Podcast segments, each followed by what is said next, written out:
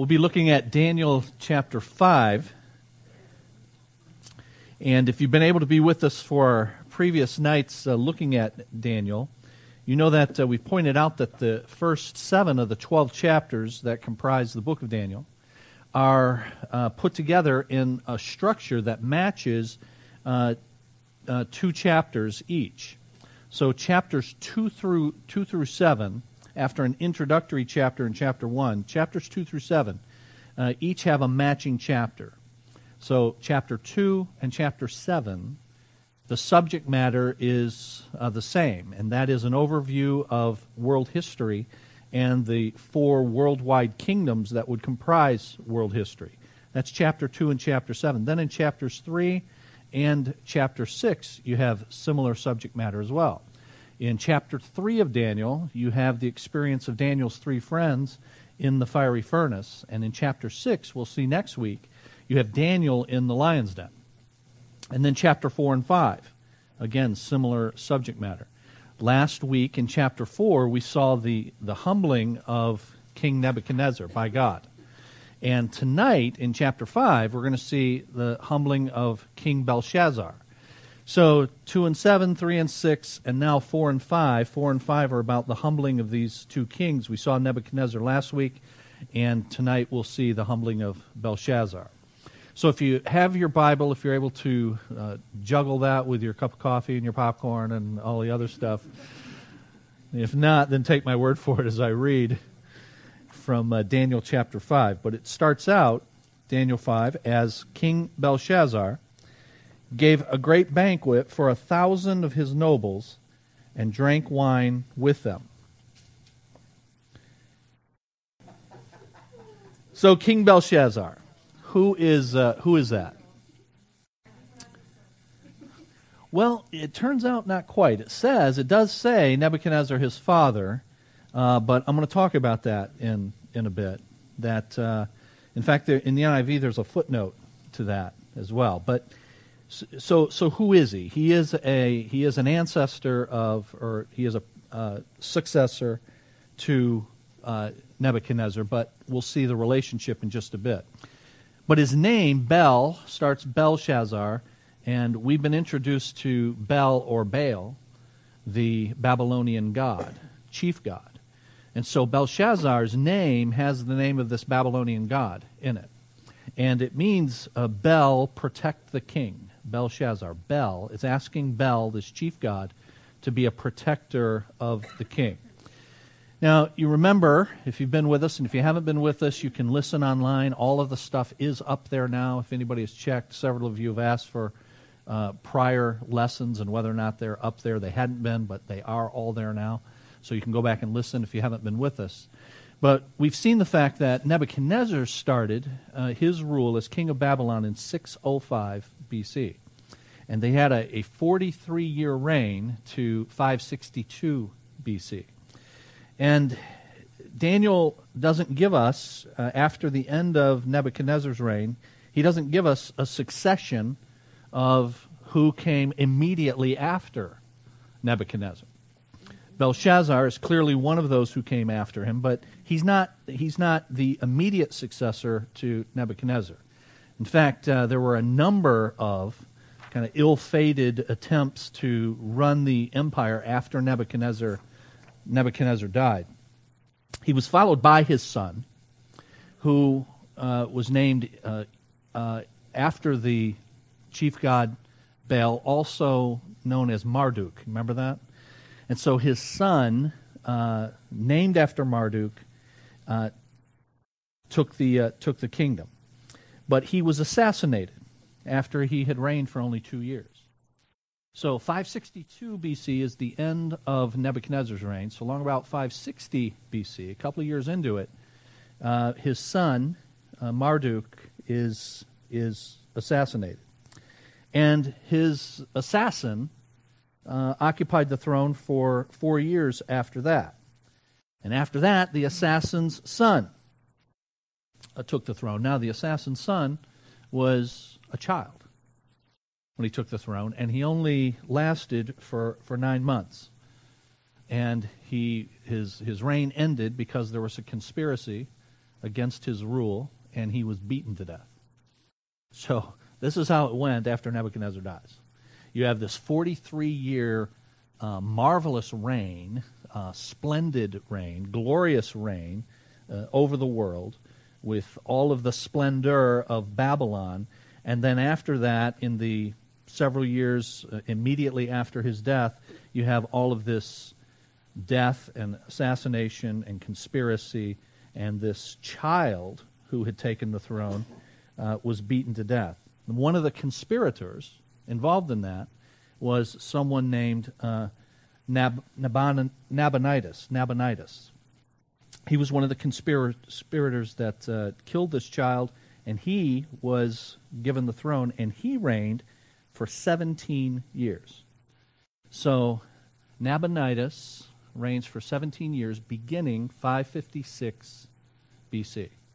So Nebuchadnezzar, 562, and then you've got six, seven years of passing of the throne from one person to another, and then there's finally a settling with Nabonidus for 17 years, 556 to 539, and in 539 is when the uh, uh, Persian Empire takes over, and uh, King Cyrus becomes uh, the worldwide worldwide emperor. And so, when it says then King Belshazzar, who are we talking about? We're talking about someone whose name means Bel, protect the king, and he is someone who takes takes the throne sometime after 556. We'll see what that sometime after is in uh, in just a just a minute, and what his relationship is to Nebuchadnezzar. Now, this uh, designation that Daniel gives that Belshazzar is the king says King Belshazzar. This has caused all kinds of trouble because if you've been with us, you know that there are lots of people who do not believe that Daniel was a contemporary of Nebuchadnezzar and then uh, Belshazzar. Uh, they think that the author of Daniel was somebody who lived many centuries later, actually, because they don't believe he could have known the history uh, that's recorded here, future history, things that were going to happen in, in time, uh, uh, because they don't believe in the miraculous nature of Scripture. And so they deny that, and one of the things they've seized upon is this mention of this guy named Belshazzar. So, King Belshazzar, and here's why. Because prior to the 1800s, you couldn't find an historical document anywhere that mentioned anybody named Belshazzar. So, think about it. You got all of these critics of the book of Daniel, and they've got, got this king, and in all the historical records that talk about all of the kings of Babylon, you don't have Belshazzar mentioned. But finally, 1861, a tablet was found in Ur. Now, does Ur ring a bell for anybody? This is where this is where Abraham was was from, modern day Iraq, and uh, uh, in Ur was found this tablet containing the name Belshazzar. Uh, and then in 1882, there was a, a document found called the uh, Nabonidus Chronicle. And it mentioned someone who was the crown prince under Nabonidus. And that crown prince is, uh, we're going to see, none other than Belshazzar mentioned in Daniel chapter 5. It says that this one who was the crown prince, it didn't name him, but it says there was a crown prince that served with Nabonidus, and that uh, he was regarded as king. And the reason he was regarded as king is because Nabonidus would often be away from the center of power. And he would leave this crown prince, that turns out to be Belshazzar, in charge of running things. And so until 1861, you had no mention of Belshazzar anywhere, but uh, this uh, tablet found in Ur mentions him. And then the Nabonidus Chronicle mentions that there is this crown prince who was actually running things and was regarded as the king. And then there were still more finds since, since that time. In 1916, there were two legal documents that uh, were dated in the 12th and the 13th years of Nabonidus' reign. So that would have been, remember, he started reigning in 556 BC. So that would have been in like uh, 544, 543 BC. And this document records oaths where people took an oath, legal documents, they took an oath to tell the truth, and they swore to tell the truth on the lives of Nabonidus the king and of Belshazzar the crown prince. And remember, this other document, the Nabonidus Chronicle, says that the crown prince is the one who was regarded as king because he was running day to day affairs. And then finally, 1924, uh, Sidney Smith of the British Museum published a document called Persian Verse Account of Nabonidus, and it contains this statement Nabonidus entrusted the kingship to Belshazzar. And so Belshazzar was the king, despite what the critics used to say, that there was no such person. And that's why Daniel chapter 5 and verse 1 starts King Belshazzar. But he reigned at the same time as Nabonidus. He was put in charge by Nabonidus, and he was called the, uh, the crown prince. So there's a sense in which he was the second in command. You've got Nabonidus, and then you've got Belshazzar, He's second in command. Now, here's why that's interesting. If you had a chance to read Daniel chapter 5 at all, you found this uh, phrase three times in Daniel 5, where, uh, where Belshazzar says, If anybody can interpret these, this handwriting on the wall, I will make you third in the kingdom. Look at verse 7 the king called out for the enchanters and the astrologers and the diviners to be brought and said to these wise men of Babylon, Whoever reads the writing and tells me what it means will be clothed in purple, have a gold chain placed around his neck, and he will be made the third highest ruler in the kingdom. Well, why the third highest? Because I'm the second highest. That's why. So there's Nabonidus, and then there's Belshazzar, and then ultimately, when you get down to uh, verse 29, we find that Daniel is actually made third highest in the kingdom because he's the guy who who did this. Okay? So, from the very first couple of words of Daniel chapter 5, you've got controversy, but it's controversy that the Bible always wins if you'll just give it enough time. Okay? But the critics always seize upon any silence from history to suggest that the Bible just sort of made things up. They've done this with all sorts of stuff. Um, the Hittites. You guys remember reading about the Hittites in your Old Testament? I mean, forever the critics of the Bible said they couldn't find any mention of the Hittites, and so this is the Bible just making stuff up, said they. But just like with Belshazzar, there have been all kinds of finds now mentioning the Hittites as a warring people as the Bible describes them. And so, verse 1 King Belshazzar and he gives this uh, banquet for a thousand of his nobles, and he drank wine with them. Now, a thousand nobles, they probably had their wives with them, so you've got a couple of thousand people coming to coming to this thing. And uh, that was not uncommon in that, uh, in that time. In Assyria and in Babylon and in Persia, great banquets were a way that kings were to demonstrate their glory. So one of these uh, feasts had uh, 69,574 guests. Now, this is a king really showing off, right? Persian uh, monarchs frequently had as many as 15,000 guests at daily feasts. There were 10,000 guests at the marriage feast of Alexander the Great. And so, compared to all that, a couple thousand is relatively relatively small. But this is a way for kings to show their power and to show their glory and that's what Belshazzar is, is doing. And then verse 2 says, While Belshazzar was drinking his wine, he gave orders to bring in the gold and silver goblets that Nebuchadnezzar his father had taken from the temple in Jerusalem, so that the king and his nobles, his wives, his concubines might drink from them. And so they brought, verse 3, in the gold goblets that had been taken from the temple of God in Jerusalem. The king and his nobles, his wives, concubines drank from them. As they drank the wine, they praised the gods of gold and silver, of bronze, iron, wood, and stone. Now, do you all see what's happening here? You remember that when Nebuchadnezzar seized Jerusalem, uh, that he took uh, articles from the temple in Jerusalem and he placed those in the temple of the chief god in Babylon, Baal, Bel, or Marduk, all, all uh, uh, the same, same, uh, same god. He places them there, but now Belshazzar is taking it to another level. He's using these in this sacrilegious way.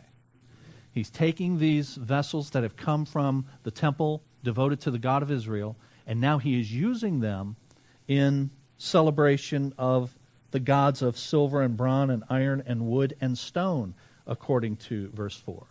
And so this is a pompous affront to the true and, and living God. And just like his, uh, just like uh, his predecessor, Nebuchadnezzar, was uh, humbled in the previous chapter, we're going to see Belshazzar humbled as well by, by God. And so, what does God do? Verse 5. Suddenly, the fingers of human hand appeared and wrote on the plaster of the wall near the lampstand in the royal palace. Now, what is, what is that about? Fingers of a, a human hand. Yeah, why did God choose to have Belshazzar and those there see the fingers of a human, a human hand doing this? Well, you know, the Bible doesn't say. Uh, my guess is that it is God reminding now Belshazzar, as he is going to humble him, who it is that's in control. And I, God, am in control of humanity. I made it. And here's this hand that's writing a message to you to show you my control uh, in contrast to your pomposity and uh, so you've got the, the fingers of this hand, and God is going to vindicate his name, and he's going to, uh, he's going to correct this affront to his name that Belshazzar has, uh, has pursued with this sacrilegious uh, celebration. Now, do you remember something like the humbling of, in Scripture, a number of times, you have the humbling of these gods and goddesses, these false gods. And one such event is in 1 Samuel chapter 5. 1 Samuel chapter 5. 1 Samuel 5. Verse 1 After the Philistines had captured the ark of God, they took it from Ebenezer to Ashdod. Then they carried the ark into Dagon's temple and set it beside Dagon. All right, so, right, so here you've taken, you've taken the, this this holy article, uh, the Ark of God, and so you've taken that, and now you're going to put it up next to this pagan god. But verse three says, when the people of Ashdod rose early the next day, there was Dagon, fallen on his face on the ground before the ark of the Lord, like he's worshiping the, the ark of the Lord right? They took Dagon and they put him back in his place. But the following morning, when they rose, there was Dagon, fallen on his face on the ground before the ark of the Lord. His, his head and his hands had been broken off and were lying on the threshold. Only his body remained. So God is serious about any affront to his dignity, his glory. And this is what Belshazzar has done now by using these vessels that Nebuchadnezzar has brought from, from Babylon and or brought from Jerusalem. And now he's going to use them in worship of his false false gods. And the true and living God is going to going to correct that. And so it says in verse 2 that um, he gave orders to bring the gold and silver goblets, or excuse me, verse 5 fingers of a human hand appeared and wrote on the plaster of the wall near the lampstand in the royal palace. The plaster on the wall. So, uh, the throne that is in the throne room where this party is taking place has uh, been found. Archaeologists have uncovered this large throne room, 56 feet wide, 173 feet long. And that's probably where this banquet uh, took place. And midway in this long wall opposite the entrance. And so you come in, you see this you see this long wall, and in the middle of this long wall, there's a niche in the front where the king and his throne were were located. And the wall behind that section, that niche, was made of plaster. And that is precisely where, on this plaster that Daniel is describing, that this writing takes,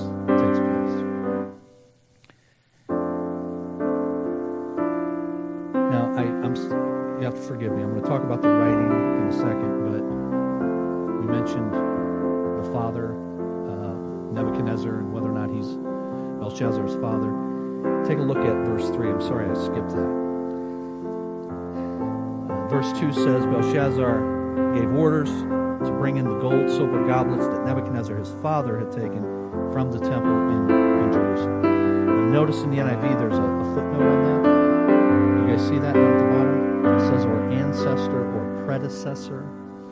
And so, who is uh, who is Belshazzar in relation to Nebuchadnezzar?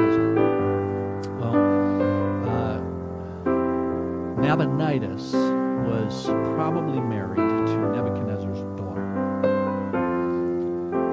and um, and Belshazzar is is and probably his grandson through through that through uh, through marriage, and so not his father, but rather grandfather, and yet uh, the word that's translated father can simply be ancestor, but he was definitely not his immediate father. So Nebuchadnezzar was not uh, the the father, the immediate father of Belshazzar. And so that's why I hesitated when we talked about him being Nebuchadnezzar's uh, son, probably his grandson. All right, back to verse 7. Verse 6 His face, Belshazzar's, turned pale. He was so frightened, his knees knocked together, his legs gave way. The king called out for the enchanters, astrologers, and diviners to be brought and said to these wise men, Whoever reads this writing tells me what it means, will be clothed in purple, have a gold chain placed around his neck, be made third highest ruler in the kingdom. So he calls for them, as has happened now several times, right, throughout the uh, book of the uh, book of Daniel.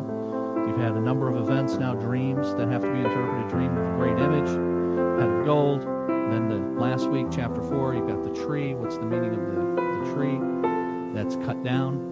And calling for an interpretation. And who's already come in twice now to give the interpretation? None other than Daniel. And Daniel's going to come in to, to do that again. Verse 8 All the king's wise men came in, but they could not read the writing or tell the king what it meant.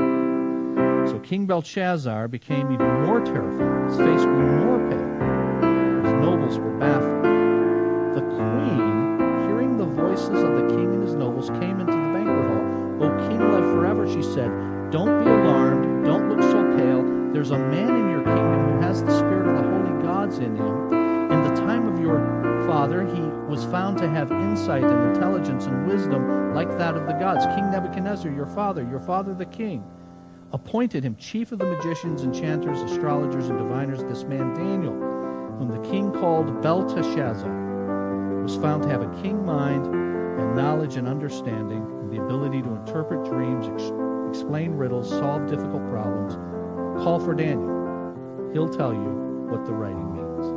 Now it says the queen came in. Well, who is who is this? And you know, it just says just says the queen. And there are a number of suggestions about this. There's a footnote on that as well in the NIV. It says, or the queen, queen mother. And in looking at all of the possibilities of who this is, uh, my guess is, along with a number of others, that this is the aged widow of Nebuchadnezzar. And she knows, as well as anyone, about this guy named Daniel. Because she has seen Daniel in action, and you see that she describes very accurately what uh, Daniel had done during the career of what I believe to be her, her husband.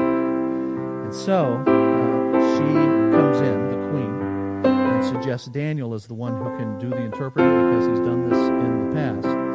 It was for Nebuchadnezzar's wife that he had the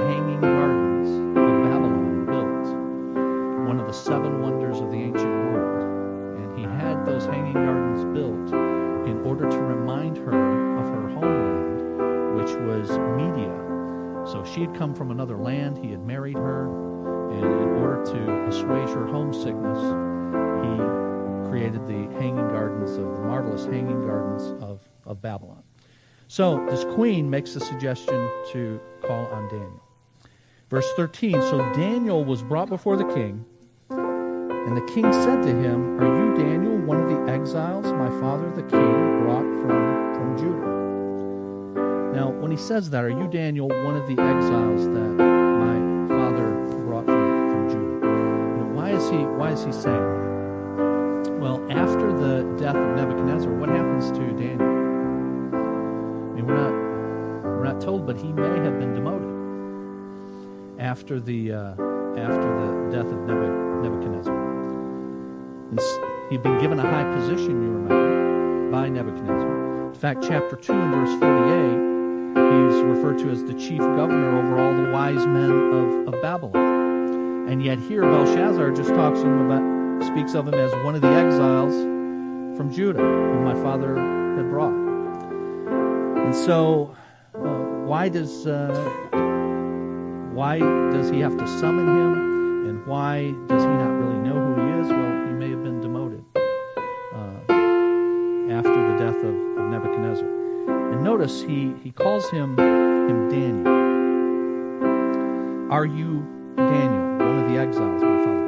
Now remember that he had been given, along with his three friends, Babylonian names. Belteshazzar. So here you've got King Belshazzar, and you've got Daniel, who had been assigned this Babylonian name, Belteshazzar. And he refers to him as Daniel. So what's going on with that? Remember I said what Belshazzar means? Belshazzar uh, means Bel, uh, protect the king.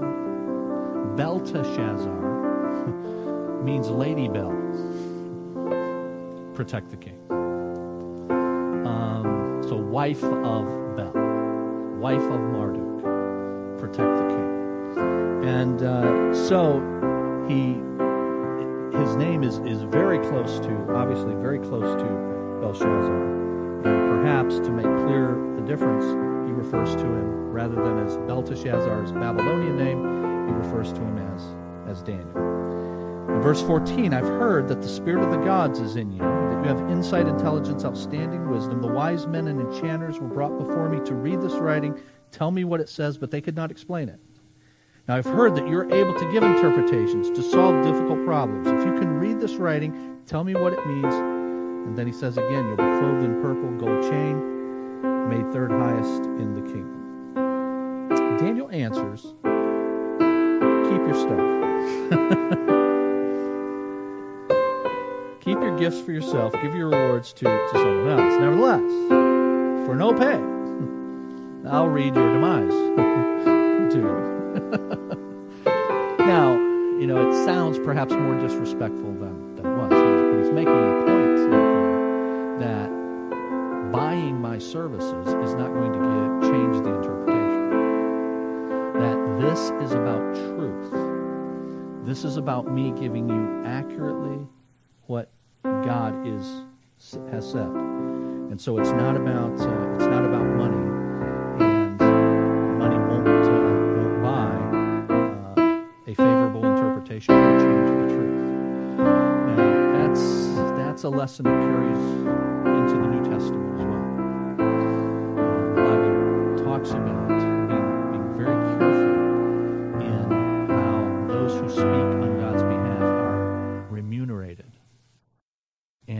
making sure that we're 1 Corinthians chapter 9 that those who speak the gospel should live of the gospel. If you read 1 Corinthians chapter 9, it does talk about those who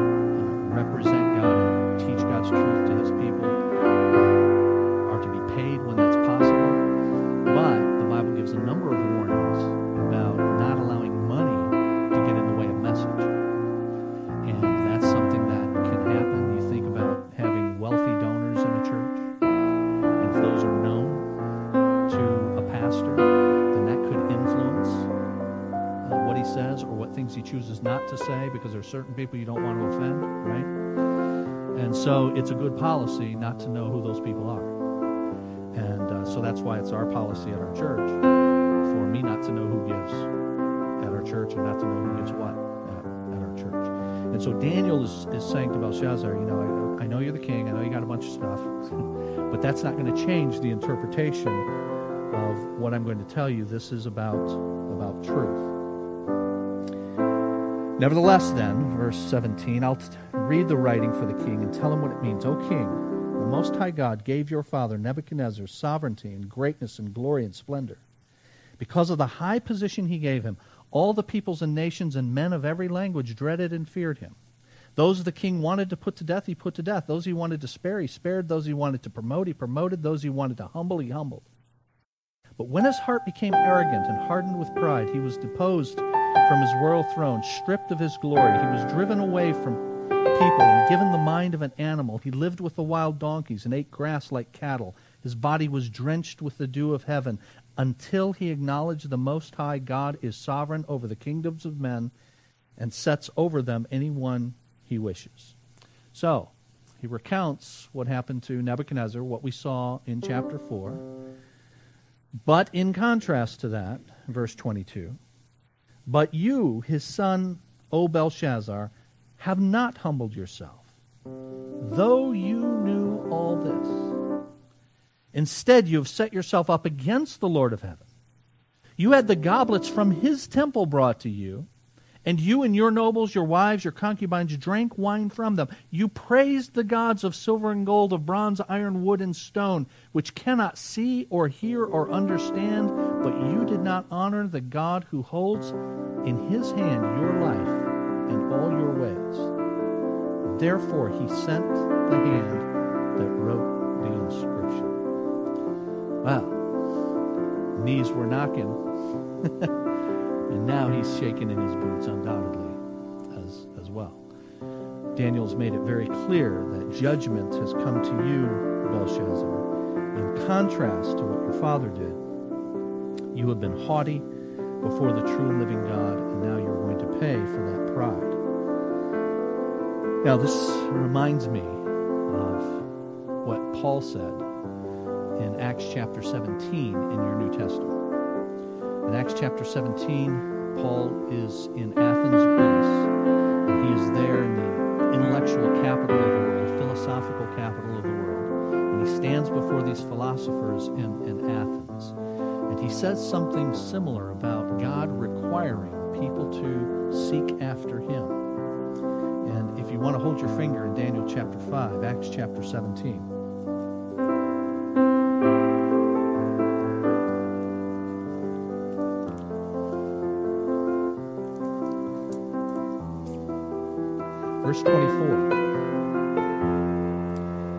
God who made the world and everything in it is the Lord of heaven and earth, and he does not live in temples built by hands.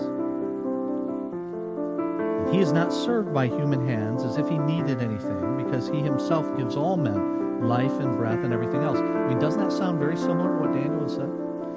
You know, he said that these these these gods that you have that are made of gold and silver and of wood and iron, they can't see or they can't hear. And God made everything in the world.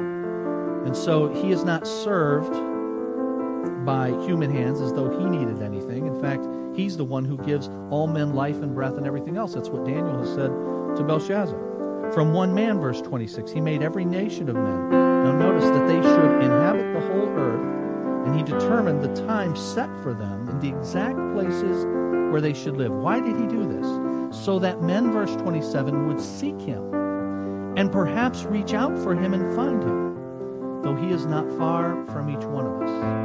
For in him we live and move and have our being, as some of your own poets have said. We are his offspring. And so that is the indictment now that Daniel is bringing to Belshazzar. That God has given you all of what Paul says in Acts chapter 17 in showing his his might and his creative activity. He did all of this so that you would seek after him. In addition to that, Belshazzar, you have been given special revelation from God because you knew all this. Doesn't he say that? You knew all of this stuff about Nebuchadnezzar and what happened to him and how he was humbled. And yet, despite all of that, the general revelation of God in creation, the special revelation of God in what he did with Nebuchadnezzar, you have, in pride, used the vessels from God's temple and used them to worship these false gods. So, what happens? Verse 25. This is the inscription that was written Mene, Mene, Tekel, Parsin. And then he says, This is what these words mean. Mene, God has numbered the days of your reign and brought it to an end. Tekel, you have been weighed on the scales and found wanting. And then Peres. your kingdom is divided and given to the Medes and Persians. Now, how does he get that interpretation out of, out of those three words? Well, here's what these, these words mean. The first one, uh, mene, uh, is a form of an Aramaic word which means to number. And it's used twice for emphasis. And so it's mene, mene. And it means not only to count, but to fix the limit of. And so when we say something like, your days are what? Are numbered. And that's what's, that's what's being said now. For emphasis twice now. And that's why then the interpretation is God has numbered the days of your reign and brought it to an end. Because that word means to number or to count. And then the next word, tekel, it uh, is a form of an Aramaic word which means to weigh. And he says, You have, that's why the interpretation is you've been weighed on the scales and found wanting. Now, it's common for people to think today and back then that the way God judges people and whether or not they go to heaven or hell is God's got a scale. And if your good outweighs your bad, you go to heaven. If not, you go to hell. I mean, that's what many people think. And that was common in that day as well. The Egyptian Book of the Dead pictured men being weighed in balances after they died to determine whether their sins outweighed their worthy deeds. But of course, Scripture makes plain that salvation's never determined that way, for none are worthy of salvation. But men's works are still weighed.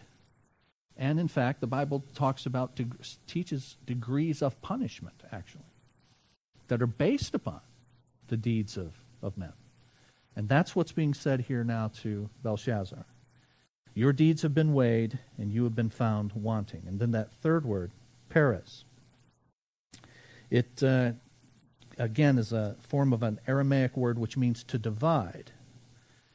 And that's the word which actually appeared on, on the wall.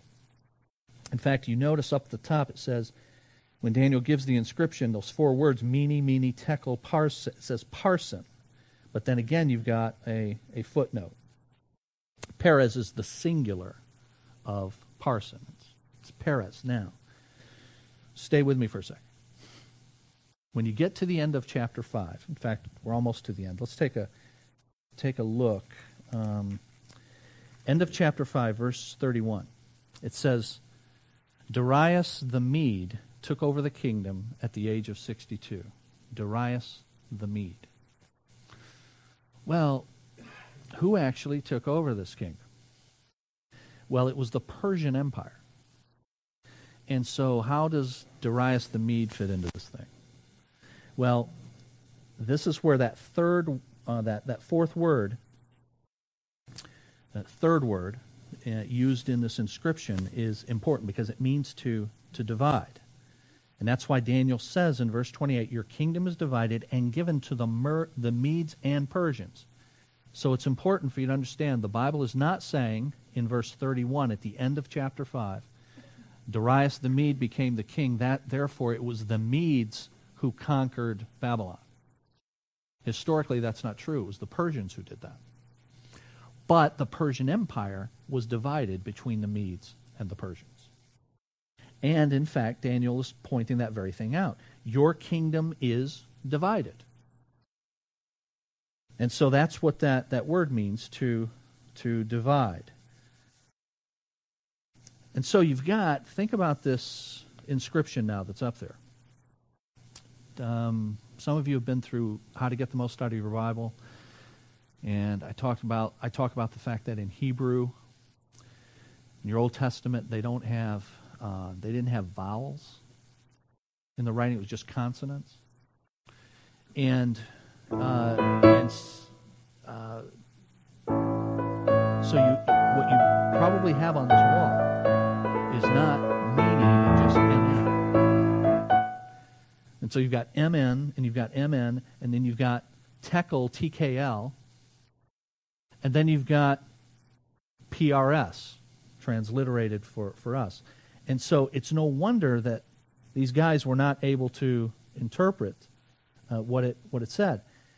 And you've got this word, this, the last word, which represents both Persia and also the word for divide because the word for Persia is P E R E S, and the word for divide is P A R A S. But how would that look with just consonants? Look exactly the same, right? And so, when Daniel interprets this, it's a play on that word. It's to divide, and it's also going to be taken over by the Persians. And so Daniel has got it exactly right, as you might expect, that it's going to be the Persians who are going to take over the, Babylonian kingdom and defeat it. But that kingdom is going to be divided, and it's going to be divided among the Medes and the Persians. Then, at Belshazzar's command, verse 29, Daniel was clothed in purple, a gold chain placed around his neck, and he was proclaimed the third highest ruler in the kingdom. That very night, Belshazzar, king of the Babylonians, was slain, and Darius the Mede took over the kingdom.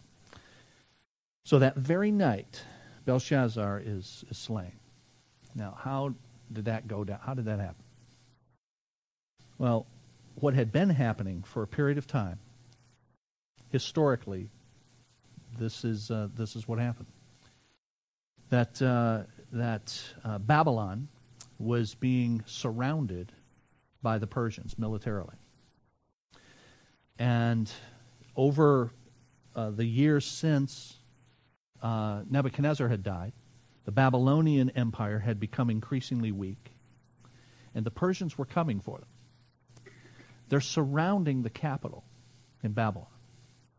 And here's Belshazzar feeling like, despite the fact that they are militarily weakened, the Persians are gaining strength and confidence and surrounding them, that the walls, do you guys remember I described the walls in Babylon last week? That the walls, but there were not just the walls, but there was a, a moat around it as well.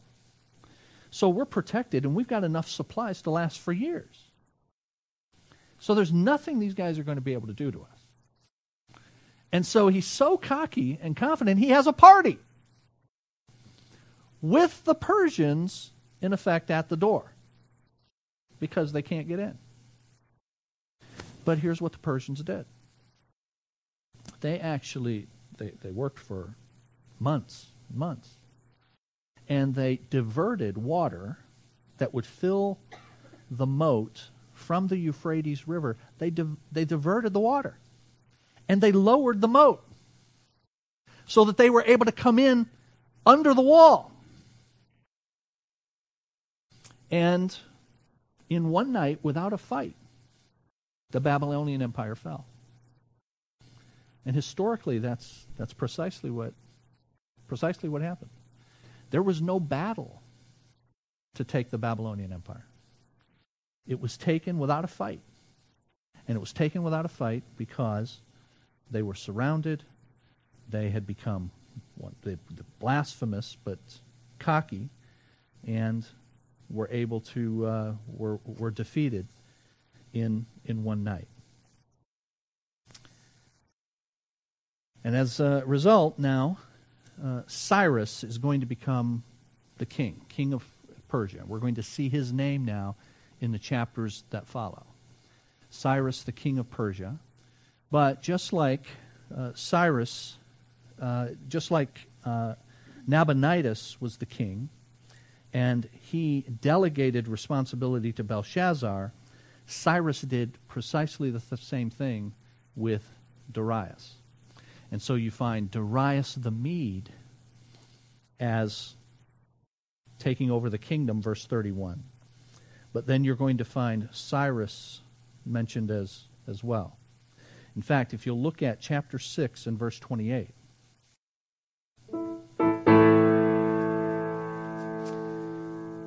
start back in verse 25. King Darius wrote to all the peoples, nations, and men of every language throughout the land May you prosper greatly. I issue a decree that in every part of my kingdom people must fear and reverence the God of Daniel. For he is the living God. He endures forever. His kingdom will not be destroyed. His dominion will never end. His, he rescues and he saves. He performs signs and wonders in the heavens and on earth. He has rescued Daniel from the power of the lions. We'll see that next week. So Daniel prospered during the reign of Darius and the reign of Cyrus the Persian. And so here you have a divided kingdom,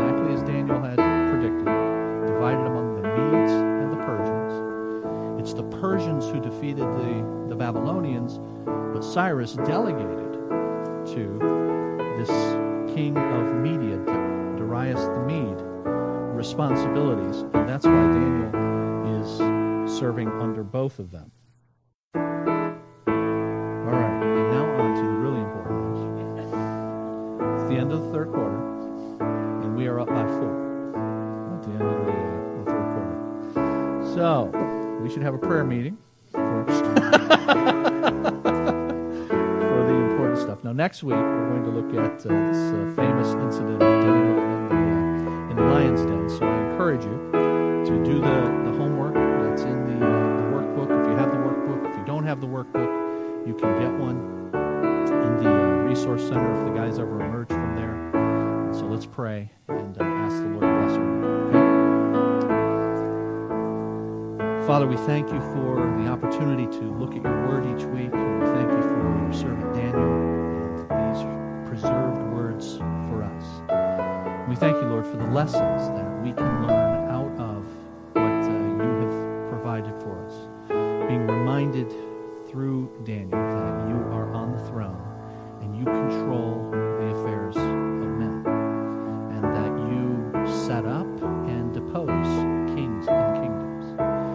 Lord, help us to remember that. Help us to remember that in trying times, both on a national and international scale, but also in our personal lives. And Lord, we pray that you would help us this week to honor you as you desire and you demand that you be honored by all people, especially those of us who name your name. Help us to honor ask you to help us to represent you in a way that uh, is consistent with your character. And help us to do that in, in the lives of those that you bring into our circle of influence as we go to work and as we serve in our homes and in our neighborhoods. We pray, Lord, that you would grant us safety and bring us back next week. We pray in the name of Jesus.